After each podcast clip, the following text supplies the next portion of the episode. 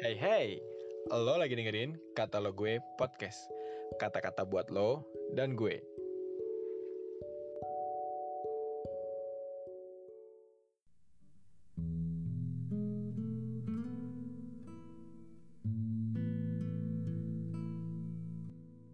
Shalom semua, gimana kabarnya hari ini?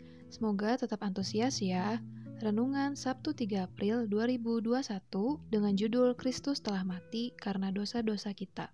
Diambil dari 1 Korintus 15 ayat 1 sampai 4. Yuk kita baca bareng-bareng. Dan sekarang, saudara-saudara, aku mau mengingatkan kamu kepada Injil yang aku beritakan kepadamu dan yang kamu terima, dan yang di dalamnya kamu teguh berdiri. Oleh Injil itu, kamu diselamatkan, asal kamu teguh berpegang padanya, seperti yang telah kuberitakan kepadamu, kecuali kalau kamu telah sia-sia saja menjadi percaya. Sebab yang sangat penting telah kusampaikan kepadamu, yaitu apa yang telah kuterima sendiri, ialah bahwa Kristus telah mati karena dosa-dosa kita sesuai dengan kitab suci. Bahwa ia telah dikuburkan dan bahwa ia telah dibangkitkan pada hari yang ketiga sesuai dengan kitab suci. Nah, teman-teman, dari firman Tuhan yang kita baca hari ini, menceritakan bagaimana Paulus mengingatkan kembali jemaat Korintus akan Injil yang telah diberitakan Paulus kepada mereka di masa lalu. Mengapa Paulus harus mengingatkan kembali jemaat di Korintus tidak disebutkan secara eksplisit. Namun, kita tahu bahwa ketika Paulus sebagai rasul mengingatkan, berarti ada hal yang mungkin dilupakan oleh jemaat di Korintus. Bahkan pada ayat ketiga dikatakan, Sebab yang sangat penting telah kusampaikan kepadamu, yaitu apa yang telah kuterima sendiri, ialah bahwa Kristus telah mati karena dosa-dosa kita, sesuai dengan kitab suci, bahwa ia telah dikuburkan, dan bahwa ia telah dibangkitkan pada hari yang ketiga, sesuai dengan kitab suci. Hal yang sangat penting diingatkan oleh Paulus adalah bahwa Kristus telah mati karena dosa-dosa kita, dan tidak cukup sampai di situ, bahwa Yesus juga telah dibangkitkan sesuai dengan kitab suci.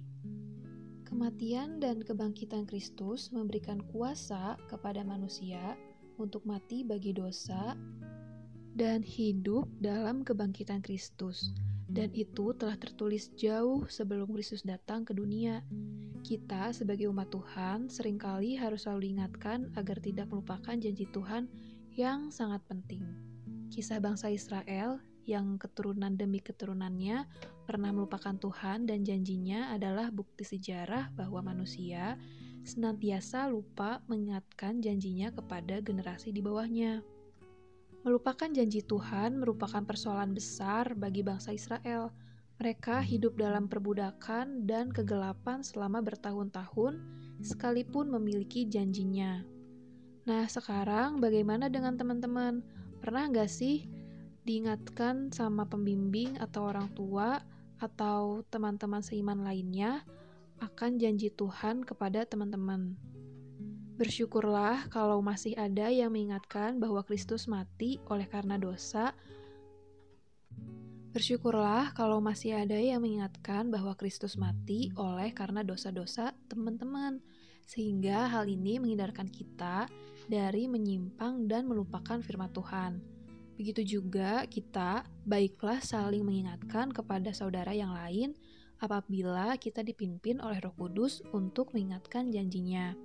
Segitu aja renungan hari ini. Have a nice day and God bless you.